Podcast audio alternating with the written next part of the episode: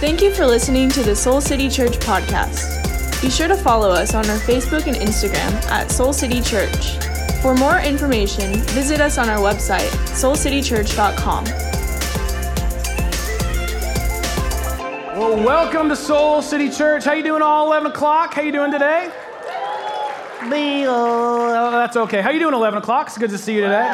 Thank you. Thank you. Good to see those of you who are here at our local church here in downtown Chicago. Those of you who are worshiping with us online through our global church, we're so glad that you carved out this time. As Jeannie said, we're all about transformation. That, that means that we want you to know and grow in a relationship with Jesus. We want you to know Him and we want you to grow in that relationship with Him. And that's why we do everything we do around here. Uh, my name's Jarrett. I'm one of the lead pastors. I'm married to that preacher and apparently now worship leader that was up here a minute ago. I mean, she's just like, we're going to do this song again. So uh, I won't be singing today, but I'm so, so, so glad that you are here. We are actually kicking off, like Jeannie said, a brand new teaching series that uh, I've been excited about since back in the fall. John and I started putting this together. And I think what God wants to lead us through, not only this weekend, but over the next four weeks. And I hope you join us for each of these four weeks. I hope you, you, you join us online, you join us here in Chicago, because what we're going to be looking at is what I think is at the heart of uh, what uh, so much divides us, why we're so divided in this moment. You feel that? Like, no matter what you, you, you, post online, someone's got a hot take on it, right? No matter what you say, someone's gonna tell you you're wrong. And we just feel like we're at each other's throats. You, anyone feel like just our whole culture right now feels like it's at each other's throats? We're gonna get to the heart of why I think that is and what it is that Jesus is inviting us into, because I believe Jesus has for you, for me, for all of us. He has a much better vision for our lives, and it involves a much bigger table than we might have ever imagined. But before we, we get into that and before we get into our text today, which I'm warning you in advance, we're going to go through a lot of verses today. So you need to get ready for that. Before we get to that, I thought what would be fun for us to do together is a little pop quiz. Who doesn't love a pop quiz, especially in summer? Oh, people get excited. So you're going to do a little pop quiz. Now, this is so easy. You don't have to study for this, you don't have to prepare for this. It's a this or that quiz. All you have to do is shout out which answer you choose. All right, so you just have to shout it out. Is it this or is it that? So in this room, you just shout it out to me so I can, you know, keep score. And then if you're worshiping with us online, just type in the comment section. And if you feel passionately about like the this or the that, maybe you type in all caps or you yell really loud. It's really simple. All you got to choose is this or that. Now here's the deal: you don't get to say both. You don't get to say neither.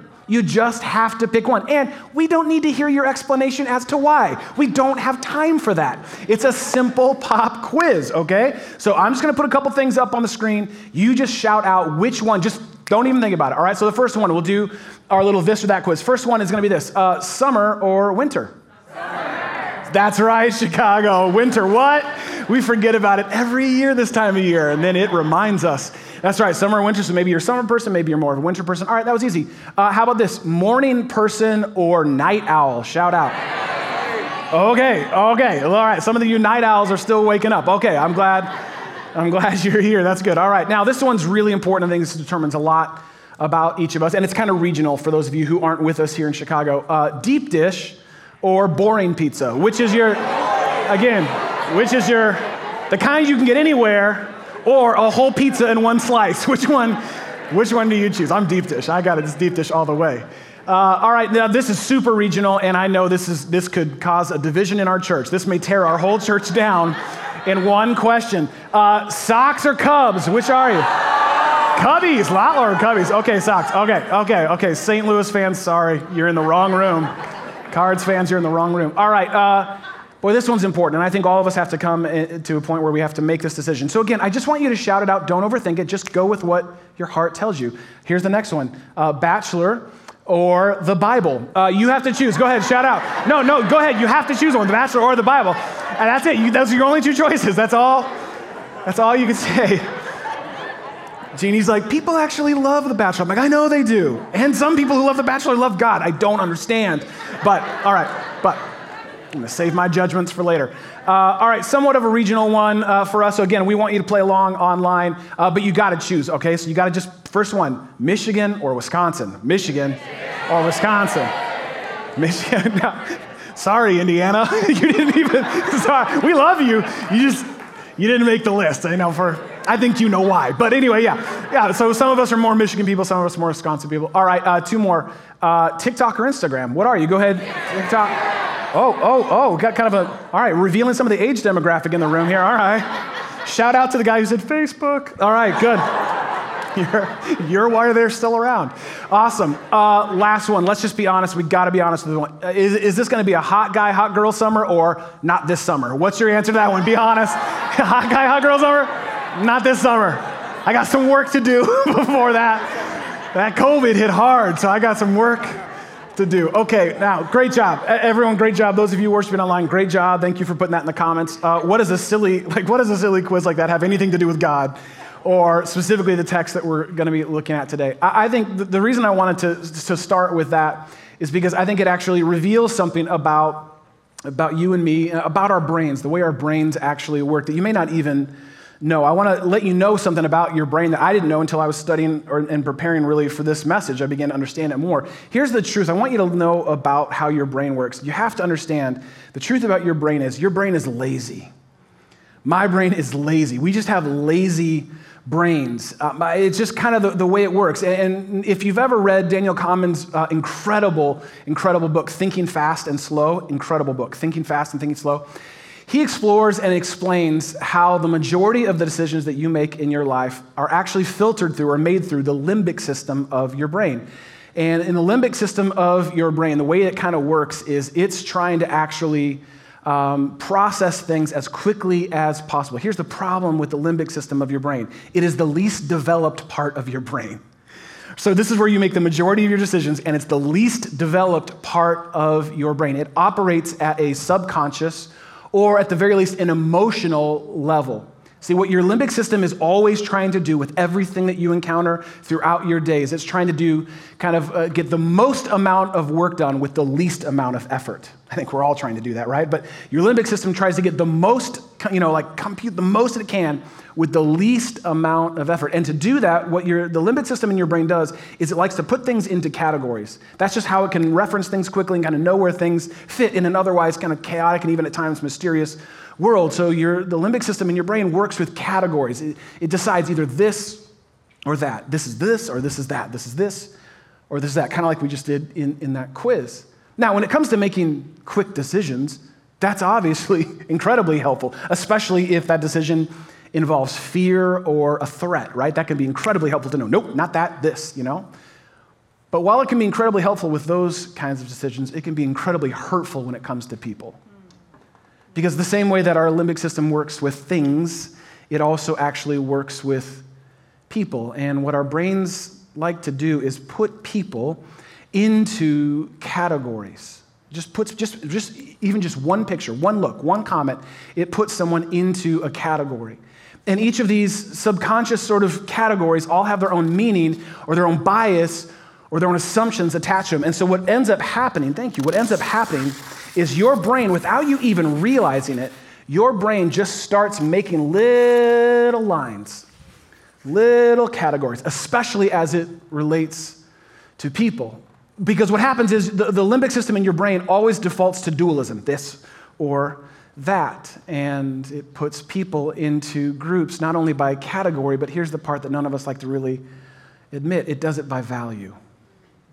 So it's not only just, cat- oh, this is this type of person, it has value, it has story, it has meaning attached to it. Let me just give you an example of how the limbic system in each of and all of our brains works. It just operates quickly, black and white, and that means something different to every one of us. Black and white, rich and poor. Those have stories to us gay and straight, Christian and Muslim, vaccinated and unvaccinated, Democrat and Republican. Essentially, the way it works is this in and out. Or let's get more specific us and them. That's what's going on in all of our brains all of the time, whether we like to admit it or not. And this kind of neurological shorthand happens in a second, but it can carry a lifetime of judgment and bias and division and racism and separation and ultimately dehumanization. That's, what, that's what's happening. And I honestly think this is at the core, at the heart of so much of the division and the distrust that we're experiencing right now in our culture because we don't want to do the slow thinking of let me get to know this person. I would rather put them into a category, preferably of them. Are you one of us? Or are you one of them? Again, here's the deal we all do it all the time. No one's like, not me. I am so socially and consciously evolved. I would never put anyone into any category. Here's the truth about socially consciously evolved people you judge people who aren't as socially consciously evolved as you. Like, if you were on my level, you wouldn't have those thoughts. No, you see, we do it. We just can't help but do it. I do it with people, I've, I do it with people, I can do it with people groups I've never even met before. Just this last week, I was preparing and getting our thoughts together. I've been working on the sermon for a while, so I was so excited. I happened to be online at one point, probably avoiding the work of this message, and I'm going through my social feed, and I see a friend of mine repost something from someone that I already don't like. Here's the deal I've never met that person. And so now I'm judging my friend for reposting this person that I don't agree with. And in a second, I'm like, oh, I get it. Oh, because you're this. Oh, you see the world like this. I can have all my little judgments about my friend based on a post he made about a person I've never met before. It happens in an instant, but the damage can last a lifetime. The separation, the division stays with us. And so, the question I want us to really wrestle through today and as we continue on through the course of this series is simply this Does, Do you think God's vision aligns with where you've drawn your lines? Do you think God's vision for you, for your life, for the church, for us, do you think God's vision aligns with all the little places you've drawn your lines? Does God's vision align with that, with what we do again in an instant? Like, eh, okay, let me just let me get a little more specific. Like when you think in terms of us and them, can we just be honest for a second? Brandon, can I be honest with them for a second, you think? Okay. When we think in terms of us and them, can you be honest? Whose side do you think God is on? We always think God's on my side, the way I see it, right? Us and them? Well, no, God's on my side. But, like, for real, if you were to really push in on this, does this align? Do you think this aligns at all with what God had in mind? With God's vision for you and for me. This can't be it. It can't just be this, especially for his church or those people who are committed to the work of God in the world. We can't keep playing this game. It doesn't work. There has to be a better vision. I would contend a bigger table for everyone. And thankfully, there is. In fact, we've all been invited to it. So here's what I want you to do I want you to grab a Bible and open up to Acts chapter 10. We are about to go through a chunk of the Bible. Acts chapter 10. Here's the fun thing there's Bibles under your seats. If you're here uh, in Chicago with us in this room, grab a Bible under your seat and you can turn to page 891 in the Soul City Bibles. That'll get you right to Acts chapter 10. If you're worshiping with us online or it's easier on your phone, open up a tab, open up your app, and go to Acts chapter 10. Let me give you some quick context to this vision that we're about to to receive in this invitation that we're about to receive to a bigger table. Now, this is Acts chapter 10 happens not long after Jesus was crucified, was raised by God from the dead, and then ultimately ascended into heaven and entrusted the work of the church, something that had never existed before on the earth, to his first followers. This is not long after the birth of the church, which at this point in Acts chapter 10 had tens of thousands of people already a part of it. All different types of people, rich and poor and young and old, are all getting caught up in this Jesus movement, not that long after he ascended into heaven. There's only one catch about this amazing movement of God. Here's the only catch it was comprised almost completely of Jewish people, almost exclusively a Jewish Jesus movement. Again, I would contend that this is the lazy brain at work because people just kind of thought, well, Jesus was Jewish. His fo- there's his followers, they're all Jewish. This church thing started in Jerusalem, so therefore the church must be for Jewish people. That's who's in, and everyone else, I guess, is out. And that's the trajectory that the church was on from when it first began until Acts chapter 10. Incredibly important moment for the church. I would contend a moment of reformation for the church. Now, listen, we're about to read a lot of verses together. i have been warning you about this. Your thumbs may cramp. I want you to know this. So I want you to turn to the person next to you. I want you to hold your Bible. I want you to type it in all caps in the comment section. Look at them in the eye and say, It's about to go down. And you say just like that, just like Jay. It's about to go down. Look at him. It's about to go down. Because we are going to be cooking through this passage, an incredibly important passage. We're not going to be able to cover everything, but I want to get us going. So let's start in Acts chapter 10, verse 1. And this is very important detail at the very beginning of the story. It says this. At Caesarea, there was a man named Cornelius, a, everyone say the next word, a centurion. That's important. A centurion, what was known as the Italian regiment of the army. He and all his family were devout. Now, this is important. They were devout and God fearing. And this guy, Cornelius, gave generously to those in need and prayed to God regularly. Now, what's important to pay attention to here, it's incredibly important to pay attention to here, is that Cornelius was someone who loved God, who followed God, who was walking in the way of Jesus, but wasn't Jewish. He was Roman. That's how we know. Centurion, part of the Italian regiment. He was Roman. How he heard about or began to follow this God, the God of Jesus, in the midst of a culture, in his culture that had many, many, almost countless gods, I don't know. But here's someone who loved God, knew God, walked with God, followed God, and yet wasn't Jewish, wasn't an insider. According to those first followers of Jesus, again, the way their lazy brains worked is he'd be out. He wasn't invited into this movement, but he's about to play an incredibly reformational role in the story of the church. Now, Cornelius gets a vision from God. An angel tells him, to send some soldiers, a small little regiment, to, to go to a town some 40 miles away from where he was and go get a guy named Peter. And I don't have time to read all these verses, but that's literally all the details that Cornelius gets. Just send some guys to this town, go get Peter, you'll find him, don't worry about it. And so he does. He sends some guys and they go down to this town. While they're traveling down there, let's jump down to verse 9. As they're traveling down to go find this guy named Peter in this town, at about noon the following day, as they were actually making their way on their journey and approaching the city where Peter was, Peter actually went up on the roof to pray. Now, that's not uncommon. The way that houses were built in that day in those cultures, the roof was almost kind of like an open air space that was a part of the house. It wasn't uncommon. It wasn't like a slanted, it was a flat roof. So he goes up there to pray, and he became hungry and wanted something to eat. And while the meal was being prepared, he fell into a trance. Now, how many y'all been so hungry you feel like you were in a trance before? Like you cannot see straight. It is not a time to make decisions because you're so hungry. This is not that. These are just two things happening at the same time that are important to pay attention to. He's hungry, there's a meal being made, he goes up to pray, but he goes into a trance, a sort of a, a state with God where God's about to unpack something to him that I don't think he would have gotten in any other way.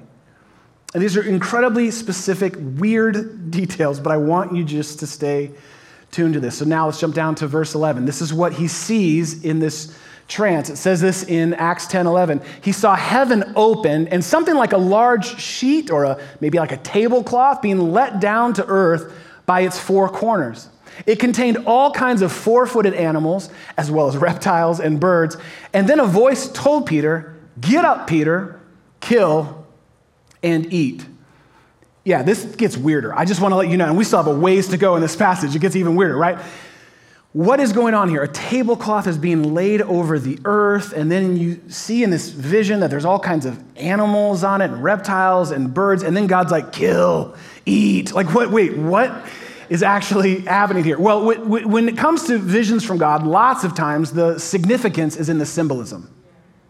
The significance is in the symbolism. Maybe you've felt something, or one of our prayer team has prayed for you in the prayer hall, and they've had a symbol, an image, and it's about what it represents.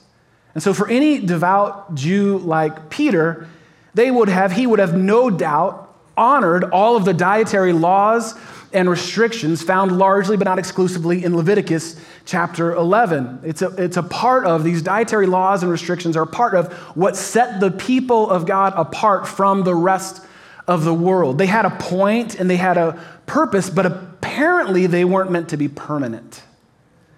Because what God is inviting Peter to do seems to go completely against everything he was raised to believe. God's essentially telling Peter in a vision Peter, it's time to go keto.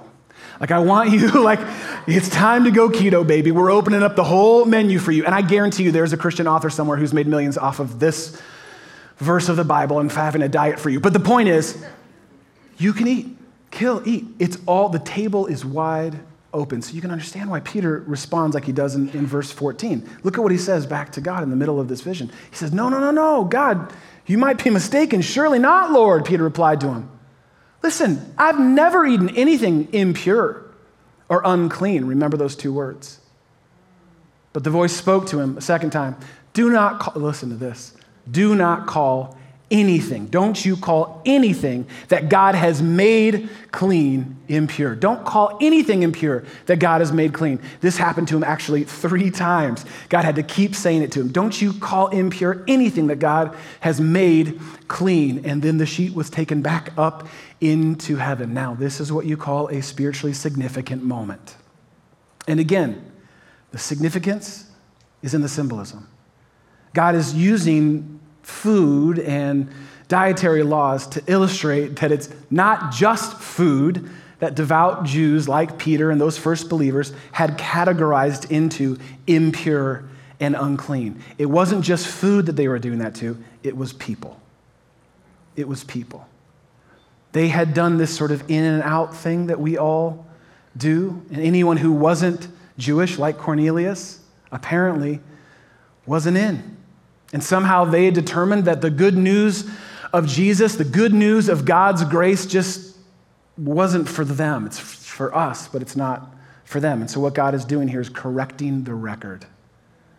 So, still confused, Peter goes with Cornelius' men. They eventually show up at his house, and he's like, I guess I'm supposed to go with you? And so he goes back with them to Cornelius' house, and he's walking up with them. Verse 27, let's jump down a little bit further to verse 27. It says this While talking with him, these are Cornelius' men talking with Peter, Peter went inside and found, inside of Cornelius' house, so he goes into his house, and found a large gathering of people.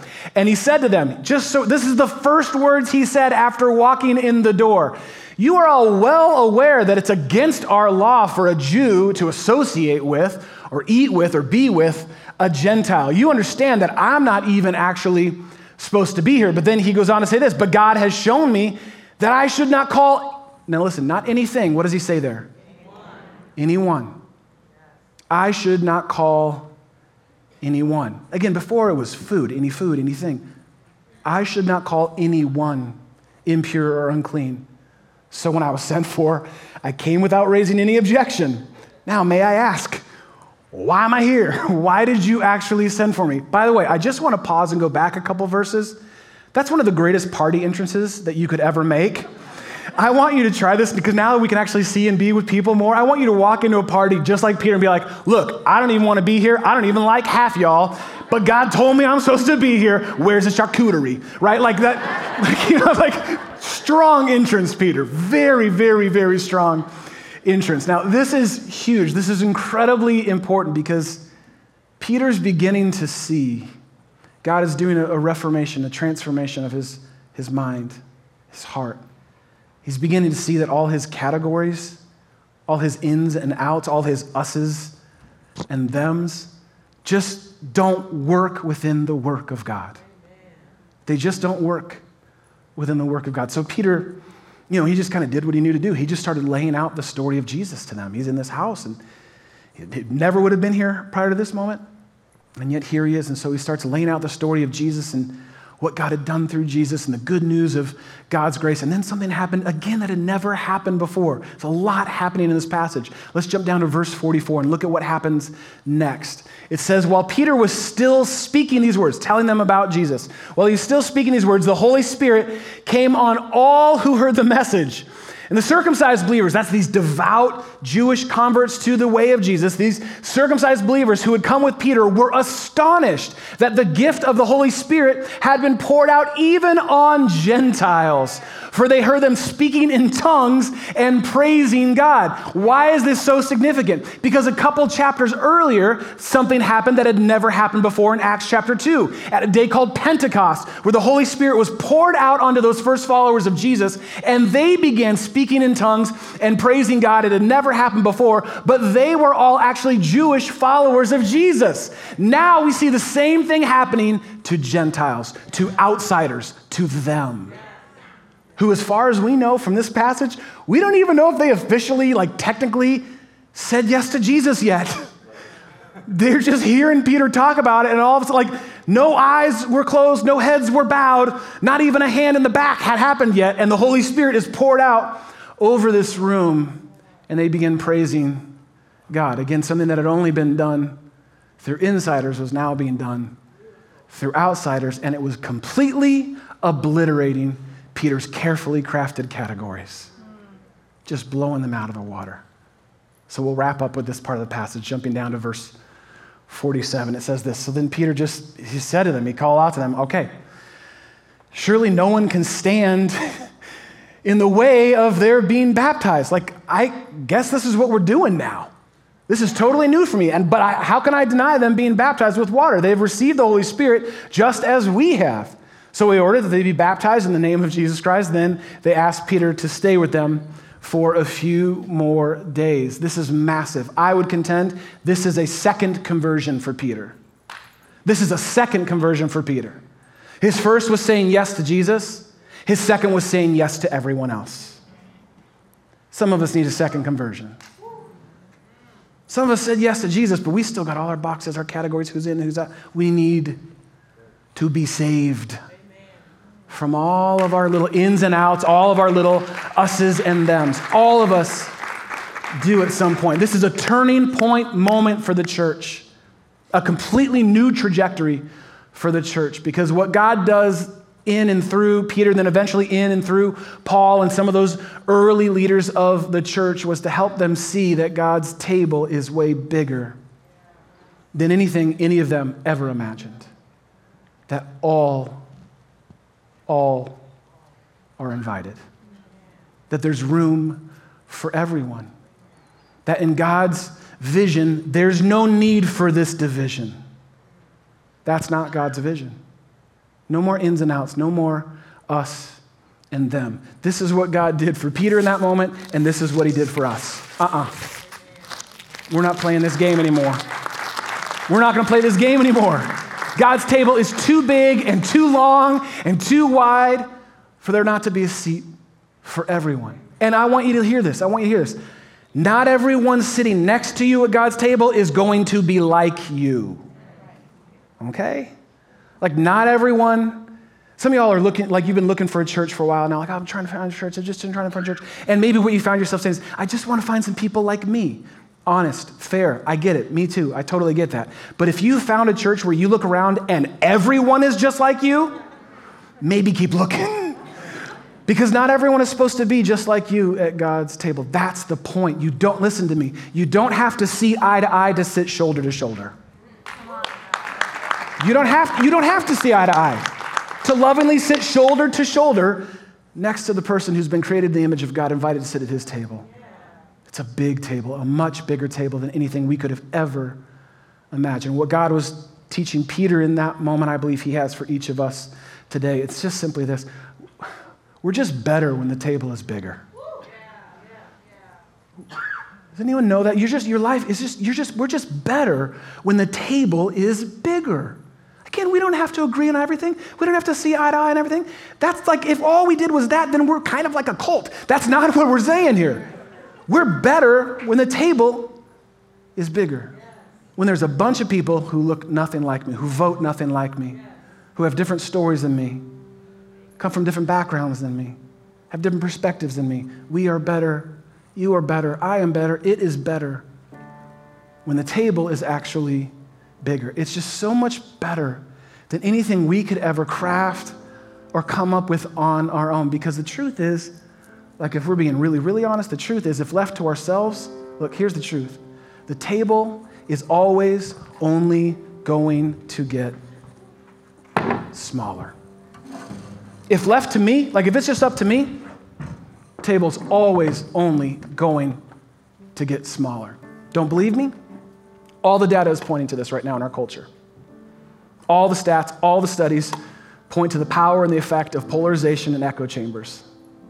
How our tables are getting smaller and smaller and smaller. That people always, if left to themselves, will drift to more people just like them. From our political perspectives, to the people group that we surround ourselves with, to our trusted news sources, to our social media feed. This is where we go if left to ourselves. This is where it leads. This is where we end up if we keep playing the in and out, the us and them game. And I don't know what they're serving at this small little table, but it pales in comparison to God's feast set before you at his table. Ain't nothing like that. Don't get me, listen, don't get me wrong. You can have a lot of people at this little table. You can pack this little table with people just like you. But if everyone around your table looks just like you, acts just like you, thinks just like you, your table's too small. My table's too small. It's just far, this is just far easier, if we were to be honest. It's far easier to, to play this game. I just want to get people just like me and see things just like me and agree with everything I agree with and pray the way I pray and sing the way I sing and have the music that I like and small, small, small, small, small, small, small, small. That's where it leads. That's where it goes to. It may be easier, but that doesn't mean it's better. And so, my question for, for, for, for each of us, for every one of us today is Is your table getting bigger or is your table getting smaller? Is your table getting, is your table that, you, of your life, is it getting bigger or is it getting smaller and smaller and smaller and smaller? The more you find people just like you, is it getting bigger or is it getting smaller? Is it open to anyone and everyone, each one created in the image of God? Is it filled with people that you may have nothing in common with other than your common identity in God? Listen, let me put it this way. Does your life with God, just think about this, does your life with God lead to less or more? Does your life with God lead to less, less, less, less, less, or more? Is it more expansive? Do you begin to see that there are more and more and more invited and included to the table of God? What do you think God's vision for you is? And I just, just can I just say real quick, I just want to say a quick word to those of us who've been walking with Jesus for a while now. Maybe you've been a, around the block for a couple years now with Jesus. I just want to say something, because that's me. Like, I just want to say something to us, right? It's not of them. This is talking to us here on that. Can I just, can we just be honest that we are oftentimes the most guilty of this? Man, we are the most guilty of this. Oftentimes, when the world looks at people who call themselves Christians, all they see is a small little table. This is what they see. And if we are most often guilty of this with the least amount of reasons to be. Because we've actually experienced and received the grace of God. We should not be the most judgmental and exclusive lot in the bunch, always determining who's in and who's out, who's us and, who's them, and creating all kinds of hoops and loopholes for people to have to come to just to have a seat at the table of God. And what's worse is the smaller and smaller our table gets. Listen, this is for those y'all who grew up maybe around a little like a conservative theology, I'll just put it that way. The smaller and smaller our tables get, the more and more we believe God co-signs on this foolishness. That this was God's idea. No, this is God's idea. It's a bigger table. And there's a seat for everyone. And if you're having a hard time with that, I get it. I just, maybe this will help. I just want you to remember that there was a point in your life where you were invited to the table and God made a seat, and God made a way, and God made room for you. Yes, you. For me. It's so easy to forget that you weren't always at the table. But then you saw, oh, no, wait, this is for me too. And God invited you in. And you and I, let's be honest, you and I both know I, I didn't get my seat at the table because I somehow made the cut with God. It wasn't because like I impressed him in the qualifying rounds. It wasn't because of my connections or yours. He, he simply invited you and me to his table because of his amazing grace, because of his unconditional love, because that's who he is. And so, who am I to tell anyone that there's not a seat at the table for them? Listen, listen to me. God doesn't need you and me to be his maitre d'. You know what I mean? That person at the front of the restaurant that gets to determine who gets a table when and where, he doesn't need you and me to be his maitre d'. Let him handle that. Again, the vision of Acts chapter 10 is that all, all, all are invited. And that's the vision that we have, and that's our hope for this church. We pray that this church would be a small reflection of the big table of God. That's our hope and our prayer for each of our lives and for this church, that there would always be room for anyone that you and I would be in loving community, that we would be in spiritual community, that we would be shoulder to shoulder with people we may not see eye to eye with. And listen, I don't, we don't have to agree on everything to make room for anyone. We don't have to agree on everything and see it all the same way to make sure that there's room for everyone. We want to be the kind of people that choose curiosity, that choose conversation, that choose connection over our categories, over our conclusions and our closed doors. That we would be the kind of people that confess that I would be the kind of person and the kind of pastor that would confess my categories, that would out those things in me where I still like to draw lines, and that each and every one of us would begin to live into a vision of the bigger table of God. So here's our homework for this week. You did so well at that pop quiz. I thought I'd give you a take home assignment. Here's your homework. Because it's one thing to nod your head, but it's another to move your feet to this invitation of God. So here's your homework assignment for this week. Can you have, can you, can we commit, each of us commit to having one conversation with one person who in some way is not like you this week?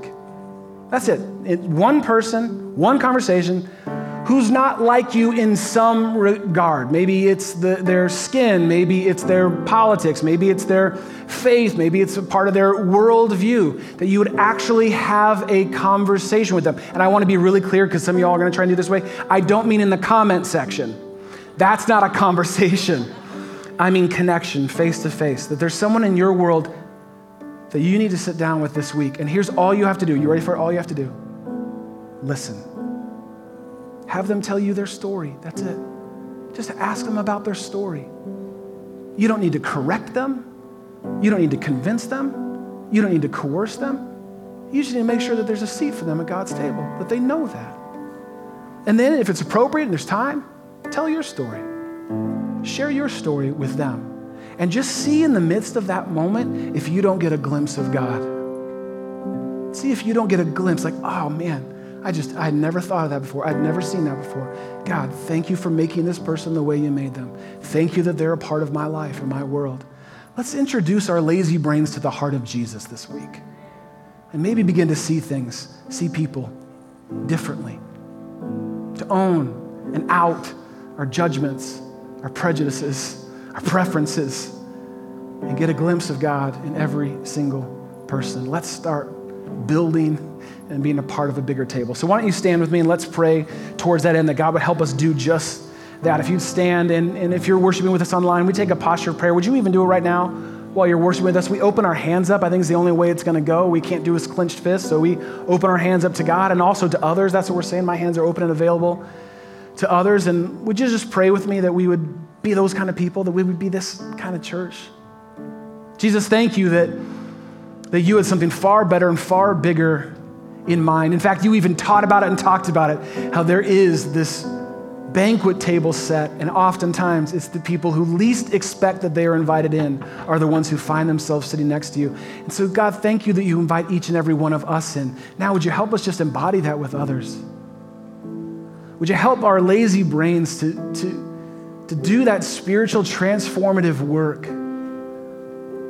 of looking like and thinking like and seeing others more and more like the heart of Jesus?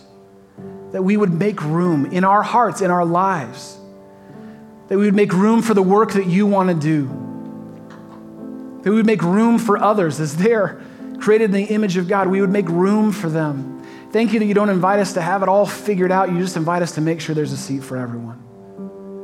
And God, would you just help that to be true? Help that to be true of our lives. Help that to be true of our church. Help that to be true of me. I pray in your name.